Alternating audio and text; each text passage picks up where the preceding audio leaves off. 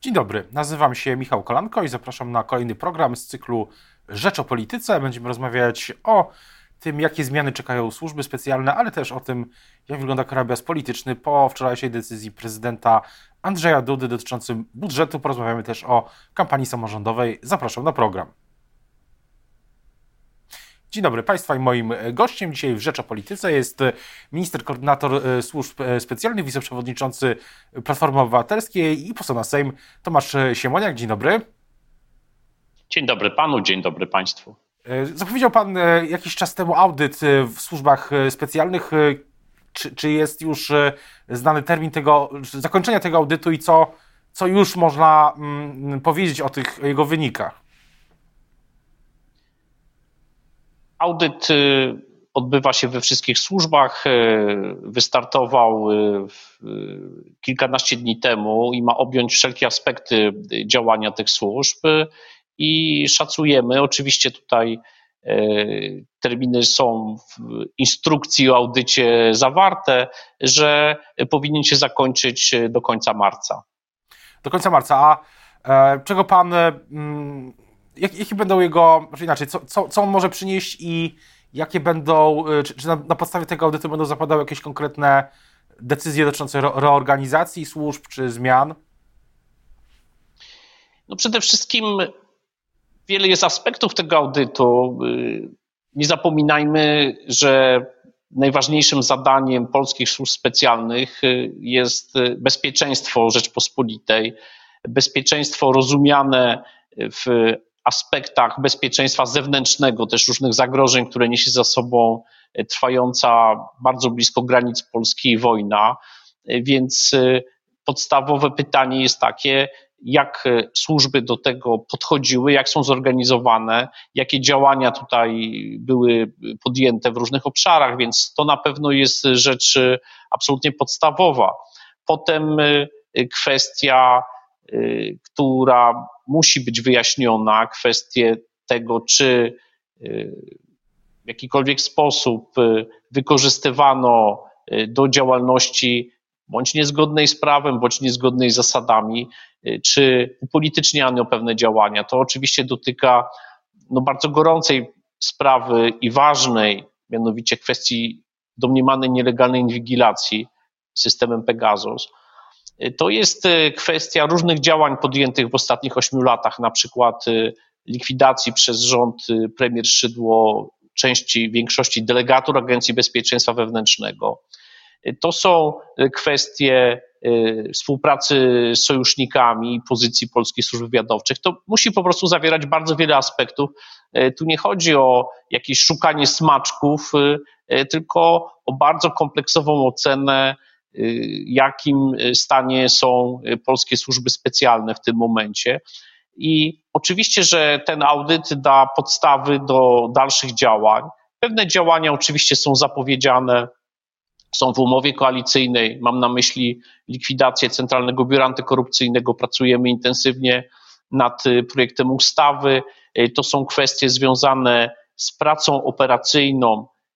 To są te zobowiązania, które mówią o pewnej ochronie obywatela przed samowolnym działaniem służb. Tutaj też ten temat jest tematem bardzo poważnym. No i kwestie, które wykraczają poza te służby specjalne, które w imieniu premiera nadzoruje minister koordynator, mianowicie liczbę służb, które mają różne uprawnienia, bo ta liczba bardzo wzrosła w ciągu ostatnich lat, więc tutaj ten porządek w państwie w tym obszarze musi być szerszy niż tylko w tych służbach, które tradycyjnie się uważa i słusznie za, za specjalne.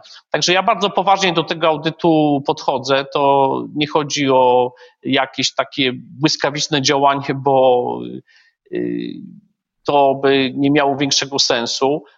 Po prostu musimy wiedzieć i rząd musi wiedzieć i też jakoś obywatelu uzyskać pewność, że polskie służby specjalne są we właściwym stanie, bądź jakich zmian wymagają.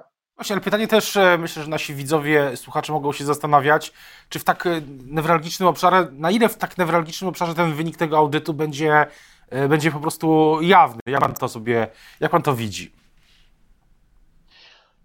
Zobaczymy, jakie będą wyniki tego audytu. Oczywiście sama działalność służb jest niejawna w, w dużej części, natomiast są tutaj mechanizmy kontroli społecznej. Jest na przykład Komisja Służb Specjalnych, jej członkowie mają dostęp do wszelkich tajemnic, więc może być tak, albo jest to wręcz bardzo prawdopodobne, że z całością tego audytu będzie zapoznana Komisja Służb Specjalnych.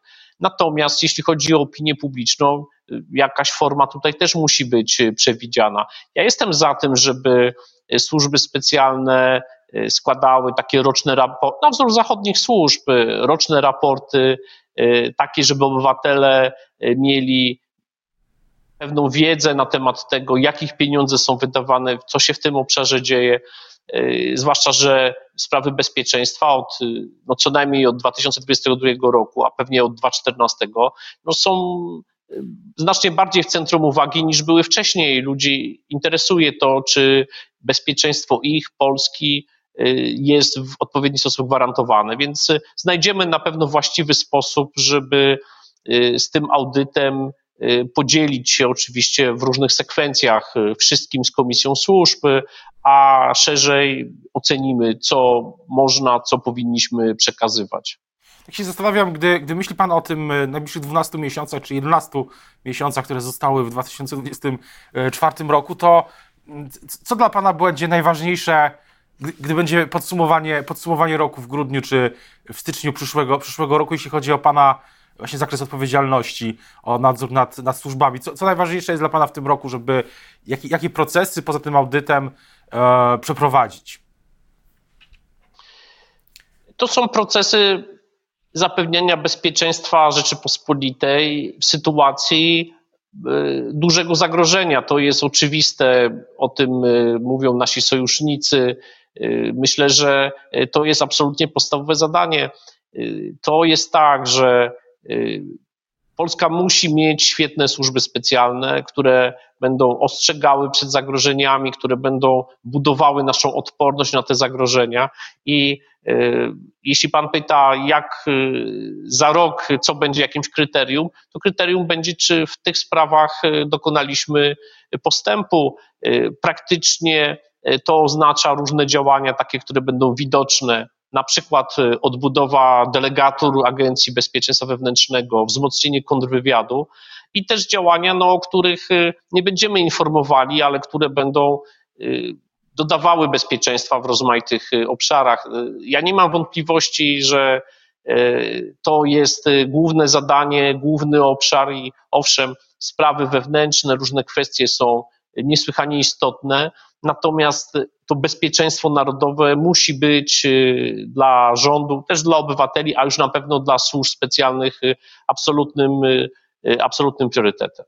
A czy w tym roku poznamy listę, czy opinia publiczna, czy my, opinia publiczna pozna listę osób, które są, które były nielegalnie inwigilowane przez y, systemem Pegasus? To się wydarzy w ciągu najbliższych dwunastu miesięcy? Za moment y, wystartuje komisja śledcza, która będzie te sprawy badała. To jest też element takiego jeszcze szybszego audytu z naszej strony, bo my tymi sprawami postanowiliśmy zająć się pilniej przed tym głównym audytem, więc na pewno ta sprawa wymaga absolutnie solidnego, też publicznego rozliczenia. Natomiast rząd, premier, premier, który nadzoruje służby specjalne i komisja śledcza, czyli parlament, no muszą tutaj podjąć decyzję, jak do tej sprawy podejść. Ja uważam, że kwestie są jakby ogromnej wagi i trzeba też takiej politycznej, bo po prostu to jest bardzo zły bilans tego, to, co się działo przez ostatnie osiem lat. Opinia publiczna, która zna na przykład sprawę Krzysztofa Brejzy, no tutaj jest dostatecznie dużo powodów do absolutnego zbulwersowania się tym wszystkim. Ważnym partnerem też oczywiście prokuratura, bo te sprawy muszą być właśnie w tym trójkącie rząd, prokuratura, parlament rozliczone. Ja nie chcę mówić o jakiejś dacie, ja nie chcę mówić o, o tym, jak to się będzie odbywało, bo jak mówię, szanujemy komisję śledczą, rozmawiamy na temat tego, w jaki sposób parlamentowi tutaj dać dobre narzędzia do pracy nad tą, nad tą sprawą, a ona ma bardzo wiele aspektów. Lista nazwisk oczywiście jest jednym z nich, natomiast bardzo ważne są kwestie szeroko rozumianej legalności, kwestie tego, kto i jak podejmował te decyzje, jak to było finansowane, a wreszcie takie kwestie, które szczególnie bulwersują, mianowicie wykorzystywanie tych materiałów do walki politycznej. To jest to, co było z Brejzami, es em esy, spreparowane es em esy, wrzucane do usłużnych mediów, do manipulacji, do niszczenia ludzi. Tak, to jest absolutnie nieakceptowalne. Jeszcze dwa, dwa wątki w, tym, w, tej, w tej sferze. Jeden, jak pan sobie wyobraża, jak pan widzi, czyli może już teraz można coś nowego powiedzieć o, o współpracy ze służbami e, naszych e, sojuszników, zwłaszcza w kontekście zagrożenia m, zewnętrznego. Czy jak pan sobie to wyobraża w ciągu tego, tego roku, co, co już można... E, mówimy tu przede wszystkim o krajach, nie wiem, krajach bałtyckich, ale też, też o innych e, sojusznikach. No w pierwszych dniach urzędowania miałem możliwość gościć tutaj w Warszawie szefa C I A, więc to był taki sygnał, że intensywnie pracujemy, potwierdziliśmy sobie tutaj główne kierunki tej współpracy. Oczywiście wojna w Ukrainie jest takim obszarem, na którym się wspólnie koncentrujemy, więc to był taki mocny sygnał, że w tym obszarze ruszamy do, do intensywnej pracy. No i tak jak pan redaktor mówi, w tym kontekście państwa bałtyckich, służby, to jest bardzo tutaj mocny, ważny partner. Podkreślę też rolę Wielkiej Brytanii, która jest szczególnie aktywna, jeśli chodzi o wsparcie dla Ukrainy. Tutaj nam jest bardzo blisko do Brytyjczyków, więc tyle, co mogę powiedzieć, to to, że ta współpraca jest bardzo intensywna i ja codziennie mam informacje, które pokazują, że to nie jest tylko taka, takie rozmawianie o współpracy, tylko realna, twarda współpraca. I drugi wątek jeszcze, czy w ciągu tych dwunastu miesięcy, czy jedenastu miesięcy może bardziej, które pozostały w tym roku, dojdzie do likwidacji, dojdzie do likwidacji Centralnego Biura Antykorupcyjnego? Ja mogę powiedzieć to, co zależy od rządu i, i większości demokratycznej. Na pewno będzie projekt, który będzie e, po dyskusji oczywiście, tu jasne, że parlament na koniec ma swój głos, e, będzie przyjęty i pytanie, co zrobi z tym prezydent Andrzej Duda. Ja mam nadzieję, że ta sprawa nie będzie przedmiotem takiej walki politycznej, prostej obstrukcji, bo y, mówimy to bardzo wyraźnie, mówi o tym też premier Donald Tusk, y, walka z korupcją jest priorytetem, y, osiągnięcia w takiej walce z realną korupcją, zwłaszcza korupcją rządzących, bo do tego tak naprawdę kiedyś zostało powołane C B A, y, są mizerne i chcemy to po prostu wszystko inaczej zorganizować w państwie. Ja publicznie mówię o pewnym kierunku, o tym kierunku, który rozkłada akcenty i zadania w trzech instytucjach. Myślę o policji, gdzie powstałaby taka antykorupcyjna struktura na wzór C B Ś P, o Agencji Bezpieczeństwa Wewnętrznego, która i tak ma takie zadania, więc trzeba by to, co dotyczy korupcji na najwyższych szczeblach, wzmocnić ten aspekt w A B W i Krajowa Administracja Skarbowa, która mogłaby w takim wariancie przejąć analizę oświadczeń majątkowych, zeznań podatkowych tych wszystkich, którzy takowe składają. Ja jestem po rozmowach z ministrem Kierwińskim, z ministrem Domańskim. Oni są bardzo przychylni, ten kierunek akceptują, więc no przed nami praca w Radzie Ministrów, akceptacja premiera, pozostałych ministrów i tak jak zapowiadałem, chciałbym, żeby do końca marca ten projekt był przyjęty przez Radę Ministrów. Jesteśmy absolutnie otwarci na dyskusję z przedstawicielami prezydenta. Ten projekt wychodzi z takich, bym powiedział, dyskusji eksperckich, z tego, co myślą policjanci, co myślą eksperci od walki z korupcją. Znaczy bardzo chcemy, żeby to wszystko było z głową i z przyszłą skutecznością zorganizowane. Co do prezydenta, to przechodząc do innych wątków, wątków politycznych bardziej, pytanie o, jak pan widzi dzisiaj krajobraz polityczny po tej decyzji prezydenta dotyczącej budżetu? Czy pan, czy pan koledzy, koleżanki z rządu mm, odetchnęli z ulgą, że, że prezydent taką, a nie inną decyzję podjął? Ja sądzę, że to jest tak, że najważniejszą informacją jest to, że ten budżet podpisał, że nie będzie tutaj jakiejś gry z niepodpisaniem budżetu pod jakimiś pretekstami. Sądzę, że prezydent próbuje jakoś wychodzić z tego kryzysu, jakbym to nazwał uprzejmie, nadmiernego zaangażowania w sprawę panów Kamińskiego i Wąsika, bo szanując prawo prezydenta do oceny różnych osób i zjawisk, no po prostu miało tu miejsce przekroczenie granicy, te ukrywanie, chowanie w pałacu, te jakieś takie dramatyczne wypowiedzi. Myślę, że prezydent zrozumiał, że to jakby nie jest jego rola i stąd ten podpis budżetu, a ta tak tak trochę Panu Bogu świeczkę i diabłu ogarek, tak, to znaczy to skierowanie do Trybunału, gdy ten Trybunał jest tak naprawdę pseudotrybunałem, tak, ma dublerów, ma prezes, która już przekroczyła kadencję, nawet część samego Trybunału jej nie uznaje, jest takim ruchem, no, myślę, że mało poważnym, ale będącym ukłonem do własnego środowiska politycznego. Mam nadzieję, że ta sprawa kończy jakoś tam dyskusję wokół tego, czy prezydent jest gotowy wykorzystać sprawę budżetu do skracania kadencji. Ja myślę zresztą, że to tak jak Donald Tusk powiedział, my się wyborów nie boimy absolutnie. Nie, nie miałyby one większego sensu dla PiSu w tej sytuacji, po prostu porażka byłaby bardzo dotkliwa, więc gra w tym kierunku też yy, widzę nie dawałaby jakiegoś specjalnego rezultatu, więc myślę, że traktować ten ruch należy yy, prezydenta jako takie działanie, które no, tak naprawdę zamyka jakiś etap. Co zrobi ten pseudotrybunał? Bardzo trudno powiedzieć, bo tam niektóre sprawy latami były, a niektóre w ciągu jednego dnia, więc nie ma to tak naprawdę większego znaczenia, dopóki Trybunał nie będzie uzdrowiony. Nie będzie tak, że to będą poważnie traktowane jakiekolwiek tutaj jego działania. Mówi pan, że koalicja, koalicja rządząca Platforma nie, nie obawia się wyborów.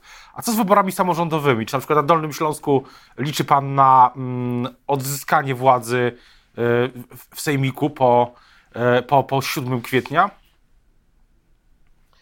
Jestem posłem z województwa opolskiego, więc najbardziej śledzę to, co się dzieje w Opolskim. Przygotowujemy się tam do wyborów. Tam marszałek Andrzej Buła jest z Platformy i on kieruje tymi przygotowaniami. W miarę tutaj szczupłych możliwości moich czasowych oczywiście będę wspierał i się włączał w, w pomoc. I, I oczywiście bardzo ważne, żeby na Dolnym Śląsku, ale też i w innych województwach demokratyczna większość miała władzę w sejmikach. Tak to jest u nas ułożone, że tam jest bardzo duża władza. Przypomnę, to są też efekty decyzji rządu Donalda Tuska, który właśnie sprawy funduszy unijnych tak mocno posadowił w samorządach wojewódzkich. To doprowadziło do wzmocnienia ich pozycji i one sobie bardzo dobrze radzą. Ten schemat się dobrze sprawdził, więc tak, warto otworzyć takie listy, żeby te wybory wygrywać, a, a Dolny Śląsk tutaj oczywiście historia polityczna Dolnego Śląska ostatnich piętnastu lat jest może nawet bardziej, znaczy jest znana poza Dolnym Śląskiem i ogromne znaczenie miałoby zwycięstwo i wierzę, że tutaj takie zwycięstwo, takie zwycięstwo będzie. Czy, czy w środowisku, czy w Platformie Obywatelskiej, w regionach, czy mówi się, mówimy o, o Polszczyźnie, Dolnym Śląsku, ale nie tylko, mówi się o tak zwanej, o, o tym, co dzieje się we Wrocławiu, bo w mediach wrocławskich, w mediach lokalnych dużo się ostatnio mówi o tak zwanej aferze, czy aferze hejterskiej, w w której miałby być zaangażowany jeden z, z lokalnych polityków Platformy. Pan tą sprawę śledzi, sprawę we Wrocławiu wokół Platformy i wokół też wobec prezydenta Sutryka? Mam wiedzę pochodzącą z mediów. Tak naprawdę nie miałem jakiejś okazji z kimś bardziej na ten temat porozmawiać, bo po prostu zajęty bardzo jestem od rana do wieczora pracą ministerialną. Widziałem to w internecie, wiem, że jakieś wnioski zostały z tego wyciągnięte i tyle. No, wiadomo, że wybory tak bardzo bliskie budzą różne emocje, natomiast żadnych tego typu działań nie wolno nigdy akceptować, więc mam nadzieję, mówię, przeczytałem to wczoraj w sieci, że zostały wyciągnięte konsekwencje. Na koniec jeszcze pytanie o samą y, perspektywę w ogóle ogólnokrajową. Czy, czy pan liczy na to, czy Platforma liczy na to, że y, uda się po prostu y, samodzielnie jako Koalicja Obywatelska y, osiągnąć pierwsze miejsce w wyborach y, do sejmików, w sensie proce, procentów, tak? Bo to jest taki wskaźnik, który my jako dziennikarze będziemy śledzić na pewno po siódmego kwietnia. To jest, jest dzisiaj w zasięgu Platformy, żeby wygrać w sejmikach z PiS-em? Tak. Sondaże pokazują, że to zrównanie się czy uzyskanie przewagi w niektórych pracowniach już nastąpiło, a w niektórych jest bardzo blisko do tego. Sądzę, że wybory samorządowe są lepszą okolicznością dla nas niż wybory parlamentarne, dlatego że mamy bardzo mocnych samorządowców, na pewno mocniejszych niż, niż PiS, więc poza taką rywalizacją szyldów też liczy się kto, gdzie startuje i kandyduje, więc sądzę, że absolutnie to jest, tak powiem, nawet bardziej prawdopodobne niż mniej prawdopodobne, że tak będzie. Kampania wyborcza już, już trwa, zakończy się siódmego kwietnia, wtedy pierwsza tura, albo w niektórych miastach i gminach dwudziestego pierwszego kwietnia druga tura. Będziemy o niej wielokrotnie jeszcze, jeszcze mówić. Teraz bardzo już dziękuję za rozmowę Państwa i moim gościem dzisiaj w Rzecz o Polityce był Tomasz Siemoniak, minister koordynator służb specjalnych i wiceprzewodniczący Platformy Obywatelskiej, poseł na Sejm. Dziękuję bardzo, do usłyszenia i do zobaczenia. Dziękuję bardzo.